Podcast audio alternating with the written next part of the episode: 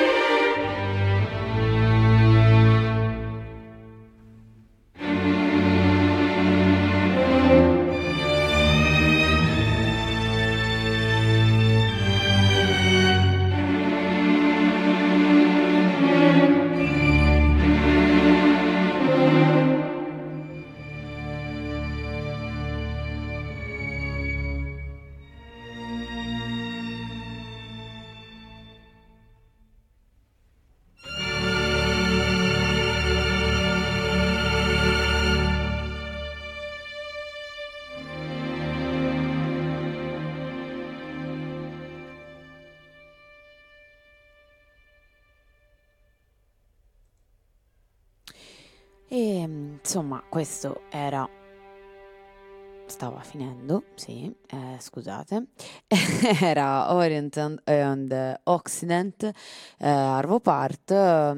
Inizialmente Arvo Part eh, imparò a comporre con il sistema classico basato sugli insegnamenti di Korsakov Ehm, solo in seguito, in realtà, approfondì lo studio sulla de- dodecafonia e della serialità post-weberiana, che lo condusse poi a sperimentare i sistemi compositivi dell'avanguardia dell'epoca. Era abbastanza evidente, insomma, perché quello era un periodo in cui o, ehm, o andavi da una parte o andavi dall'altra, insomma, le, le, le, le, ipotesi erano due. E lui scelse all'inizio appunto di, di studiare le nuove avanguardie, le, le nuove tecniche tecniche di composizione anche che si stavano facendo strada. E però a un certo punto Arvo Part giunse alla conclusione che la sua convivenza con la tonalità lo stava portando a un vicolo cieco, questo proprio disse lui. Um, così si prese una sorta di pausa, una bella lunga pausa, in cui fondamentalmente si bloccò un po', non, um, non, uh, non compose o perlomeno non, non, fece uscire nuove composizioni e uh, si mise a studiare. Studiò il barocco e il canto gregoriano, eh, ve lo rivogavo, ve lo immaginavate, eh? cioè, vi ho fregato anche, anche questa volta. Eh, si mise a studiare appunto barocco e canto gregoriano e conducendo contemporaneamente contemporaneamente una ricerca di semplificazione progressiva della sua musica allo scopo di eliminare il superfluo e l'esagerazione dalle sue composizioni. E mh, mm, poi dopo vedremo un po' meglio anche questo periodo che portò poi a una sua appunto nuova tecnica e a una creazione di un nuovo stile eh, fondamentalmente eh, che si aprì con la pubblicazione nel 1976 del Cantus in Memoriam di Benjamin Britten, eh, a cui lui doveva, se, si sentiva evidentemente di dovere moltissimo, e scrisse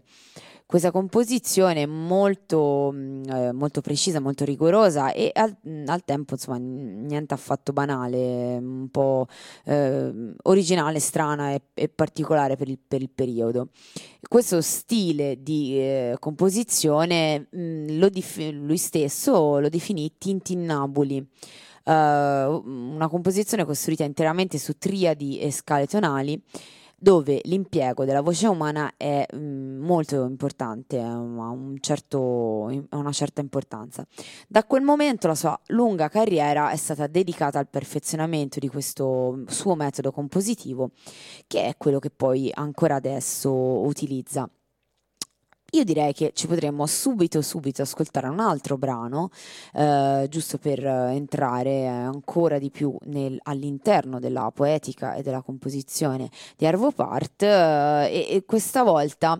un brano per violino e piano, eh, Spiegel I'm Spiegel. Poi dopo ci, ci, ci ascolte, ascolteremo invece un brano eh, un po' più didascalico, un po' più precisamente, che mh, spiega un po' meglio che cosa si intende con questo uh, metodo, cioè questo, questo, stile che, chiama, che lui chiamò Tintinnaboli, che poi insomma andremo un po' meglio a spiegare. Ma intanto ascoltiamo quest'altro, uh, Spiegel I'm Spiegel.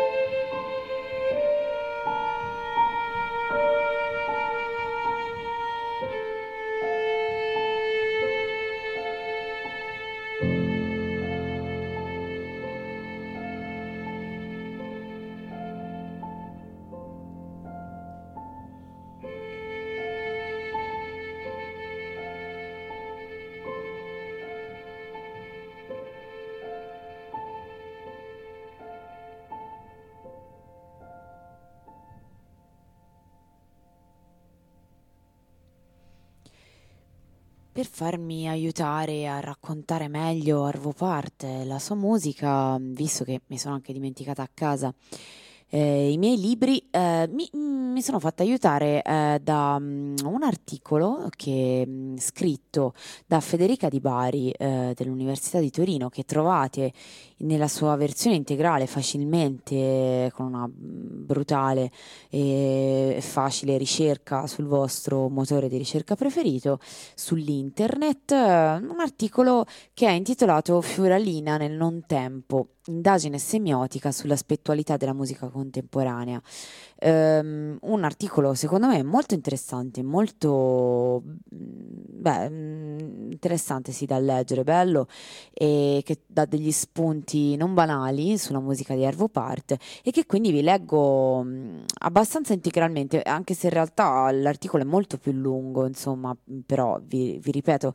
se vi interessa lo potete trovare facilmente in rete, potete leggervelo per intero, anche perché l'articolo tutto intero è un'analisi molto stringente su eh, la, il brano Fiorellina che noi tra l'altro andremo a sentire ma tra un po' ma eh, con, questo, con, questa scusa in qualche modo e, e, anche abbastanza comprensibilmente non si ferma soltanto all'analisi del brano ma racconta un po' meglio tutto eh, il personaggio. Arvo Part, come la pensa, come la vede e tra l'altro con diverse eh, sue mh, mm, eh, citazioni insomma dove è proprio lui stesso a raccontarci il perché e il per come della sua musica. E quindi vi eh, inizio a leggere un pochino da questo articolo. Arvo Part nasce in Estonia nel 1935, dopo gli esordi compositivi eh, in cui il suo linguaggio seguiva il filone delle tecniche dodecafoniche e del collage, il collage effettivamente non l'avevamo citato prima, un'altra tecnica con cui si dilettò Arvo Part all'inizio, anch'essa molto interessante che però poi abbandonò. Eh, decide di prendersi, come dicevamo, un periodo di pausa dalla musica e dalla composizione, dedicandosi a lavori svariati e sottopagati come il tecnico del suono per la radio pubblica, che comunque io non lo butterei via come lavoro, ma vabbè, ma comunque Arvo parte. Poi ha fatto anche altro, ecco come dire. Il suo intento era quello di sviluppare un orecchio nuovo in grado di poter cogliere l'essenziale della musica e ricondurlo all'ascoltatore nella sua semplicità. Eh, questo dice Arvo Part, non mi importava niente delle frequenze alte o basse, della riduzione del rumore, volevo soltanto una linea musicale che fosse portatrice di un'anima, come quella che esisteva nei canti di epoche lontane, come è ancora oggi nel folklore, una monodia assoluta, una nuda voce dalla quale tutto ha origine. E a proposito dei tintinnabuli che prima abbiamo citato e abbiamo diciamo abbiamo buttato lì una prima bozza di spiegazione o di racconto eh, a proposito di questo per entrare un po' meglio nel dettaglio Arvo Part stesso ci dice in sostanza la concezione tintinnabuli si presenta come qualcosa di diverso da quello che accade in genere, quando si comincia a studiare il pianoforte con la mano sinistra che suona sempre lo stesso accordo, mentre la destra dipana una melodia. Cioè, scusate, l'ho letto veramente malissimo. Eh, ve lo rileggo magari in un italiano con, tenendo conto per esempio delle virgole. Allora, eh, dicevamo, si presenta come qualcosa di diverso da quello che accade in genere quando si comincia a studiare il pianoforte con la mano sinistra che suona sempre lo stesso accordo mentre la destra dipana una melodia. E anzi capisce meglio ora. Nel mio caso ci sono una melodia e tre suoni, ma ogni nota della melodia è accoppiata a uno di quei tre suoni secondo regole ben precise e naturalmente anche viceversa. Si originano ovviamente delle dissonanze, dissonanze inaspettate, ma c'è una logica nella melodia eh, superiore, così come ce n'è una, sebbene più nascosta, nei tre suoni che l'accompagnano. Questa è la dicotomia melodica della quale eh, dico che 1 più 1 uguale 1. Uh, Tintinnabuli, Tintinnabuli dal latino campanelli e uh, prende origine questo nome dalle campane tubulari che aprono una delle due prime composizioni create da Arvo Part con l'utilizzo di questa nuova uh, tecnica compositiva eh, quella, la, la, composizione che abbiamo già citato del, del 76, Cantus in memoria, in memoria Benjamin Britten. Uh, inizierei per, per, inizierei un po', già siamo entrati direi abbondantemente nel, nella poetica e nella musica di Arvo Part, ma eh, a questo punto ve l'avevo anche un po' annunciato, ci ascoltiamo uno di questi famosi Tintinnaboli, lui proprio lo intitola così, eh, in particolare eh, pari intervallo, una composizione piuttosto breve, 6 minuti circa, mm, in realtà le composizioni di Arvo Part non sono, insomma, tranne alcune, sono spesso uh, brevi ma intense, come dire. E quindi sentiamo subito questa, questo tintinnabulo pari intervallo.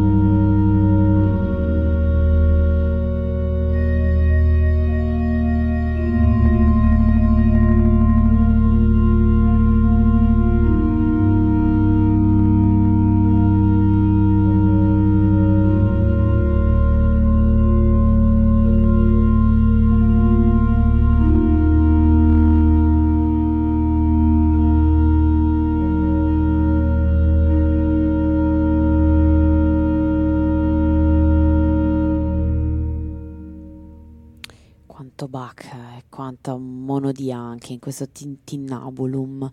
E, ehm, eh, cito sempre da Federica Di Bari. Part si trova ad un punto di svolta nella sua carriera da compositore ha intrapreso un nuovo modo di concepire il tempo e lo spazio in musica, ma è ancora nella sua mente, matematicamente perfetto e melodicamente lineare nella sua semplicità. Riesce solamente a scrivere fogli e fogli di esercizi, prendendo salmi della tradizione letteraria e adoperando il metodo del, del tintinnabuli per mettere le parole in musica utilizzando il sistema delle triadi ma una sola linea melodica, come aveva inizialmente pensato, non basta.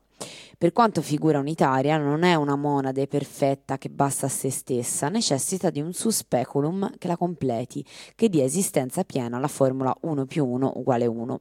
Introduce così la seconda linea melodica, scoperta che sua moglie, fedele compagna Nora Part, ci racconta così. Il momento in cui Arvo è arrivato all'inserimento della seconda voce potrei paragonarlo alla creazione del mondo. eh, un certo grado di, di modestia. È stata un, un'enorme esplosione, una scoperta che non ha ancora esaurito il suo potenziale.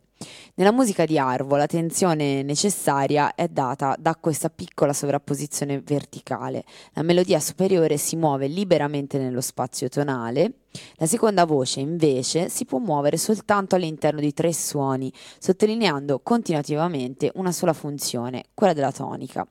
Sopra si può prospettare un'ampia gamma di suoni, al di sotto c'è solo la tonica. Si viene così a creare una sorta di tensione tra le due voci che sono sì complementari ma anche polarizzate come nell'elettricità il polo positivo e quello negativo. E in effetti mi sembra un ottimo modo di, di, di descrivere anche quello che abbiamo appena sentito. Ora, eh, abbiamo citato all'inizio Fioralina, eh, brano che, che poi mh, dal, dai là a, a, poi l'articolo che vi sto leggendo e, mh, e, quindi è venuto anche un po' il momento di, di ascoltarcelo questo Fioralina che nonostante le sue due sole pagine di, di spartito è densissima di, di significati, ha avuto anche un'importanza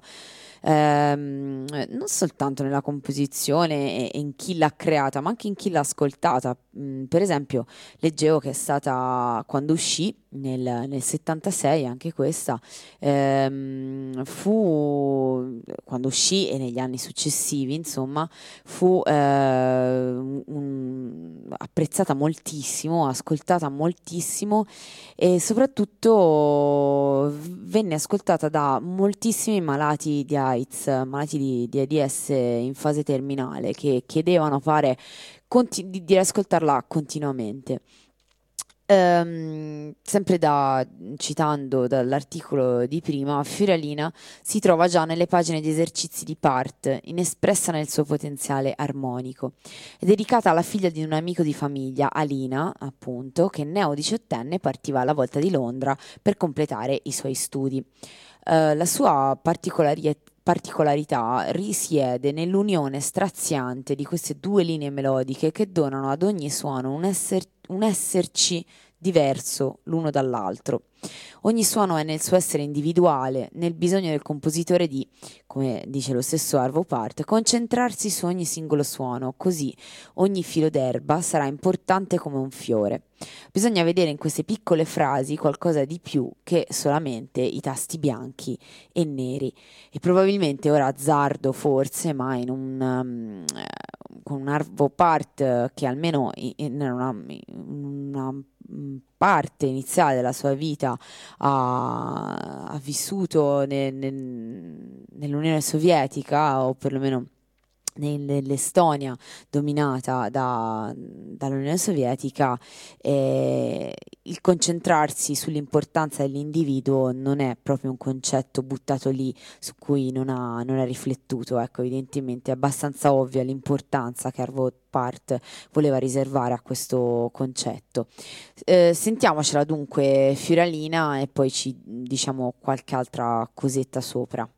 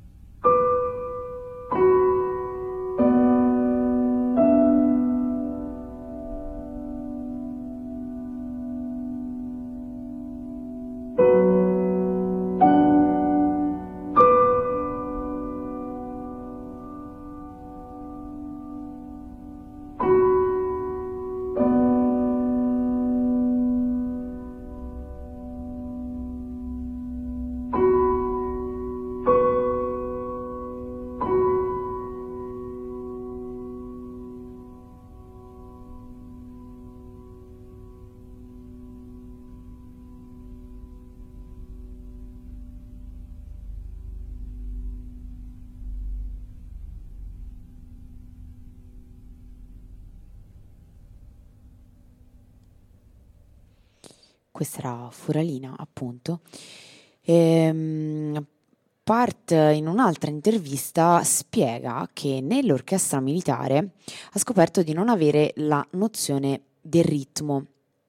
era sempre o in anticipo o in ritardo rispetto agli altri. Eh, da lì iniziò, iniziò, a suonare ascoltando i suoi compagni di orchestra e seguendoli con la dovuta attenzione e riusciva a stare nel ritmo imposto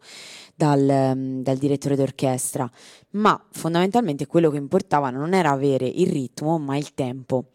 Uh, Arvo Part ha anche il suo tempo, uh, cioè ha il suo tempo mm, che a differenza di tutti gli altri compositori non impone né a chi ascolta né a chi esegue. Ed effettivamente se a, io, a, a me torna questa, questa definizione, questa, queste parole tornano abbastanza perché sembra una musica molto libera e molto mh, rispettosa anche di chi ascolta. Uh, ho costruito un piccolo edificio, una piccola architettura, dice Arvo Part a, Ehm, per, per, uh, per, raccontare Fioralina. A quella melodia ne ho quindi associata una seconda, seguendo eh, le regole molto semplici dello stile Tintinnabuli, così che le tre note di una tonalità fissa, Si minore, formano la ehm, melodia inferiore. Bene, questo era un po' un'infarinata direi perché in realtà di Arvo Part si potrebbero dire molte più cose anche sulla vita, su, sulle cose che ha fatto, su, sulla visione che ha eh, e sulle opere che, le composizioni che ha scritto, ce ne sono ovviamente moltissime, anche molto diverse, ma, ma il tempo a disposizione è poco ed è tiranno la puntata di oggi volge al termine, vi lascio però con un ultimo brano di Arvo Parton, un brano secondo me bellissimo che è Fratres. Um, forse l'ascolto più lungo di oggi, è un circa 10 minuti e um, con questo vi uh, do una fine buona domenica se ci state ascoltando in diretta oppure continuate insomma in quello che state facendo negli altri giorni in cui ci state ascoltando o in replica o in podcast. E, ehm, vi ridico se vi siete collegati adesso vi, vi ricordo di, dare un'occhiata al nuovo palinsesto eh, di Radio Wombat eh, ricco di novità di orari diversi repliche più fitte e intense e insomma quindi rimanete aggiornati sui nostri cambiamenti e noi ci riascoltiamo sempre su queste frequenze o eh, su questo eh, streaming eh, su Radio Wombat domenica prossima, sempre intorno alle 6 e ovviamente sempre qua, sempre su Radio Wombat eh, è sempre alla fuga del gatto. Ciao ciao!